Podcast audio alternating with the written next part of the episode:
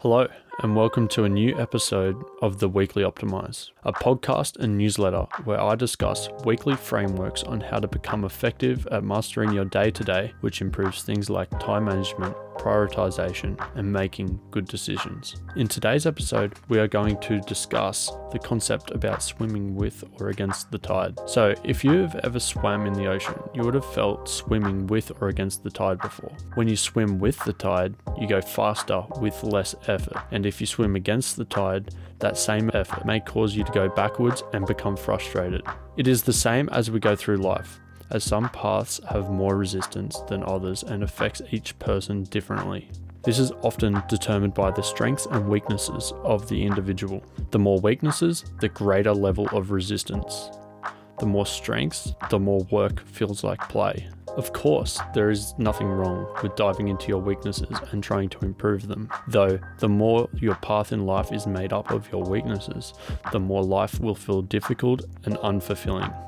Let's take a look at three categories of people and their approach to the same career situation when the tide is against them. Number one, the average person. Going against the tide without realizing it and struggling through their career with no thoughtful approach to an outcome they want. An example of this is you're heavily interested in gaming and think about it all day, but decide to work in the construction industry, even though you don't like it, and continue doing so for years just because of the paycheck.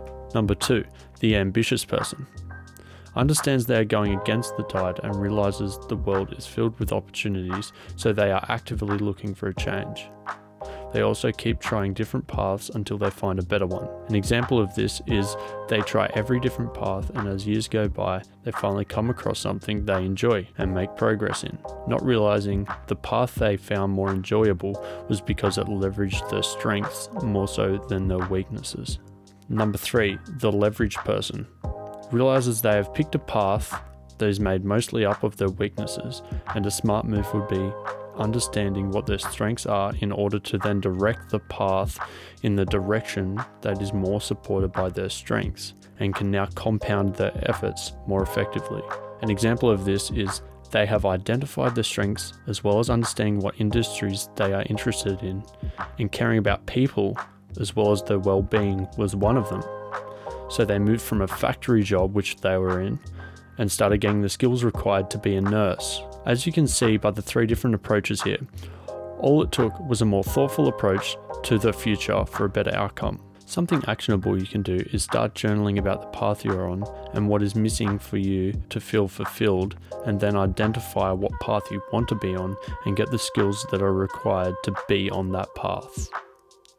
Lastly, share this with someone close to you that you know needs help with the path they are on. I know I wish someone told me this years ago. Thanks for listening and have a great week.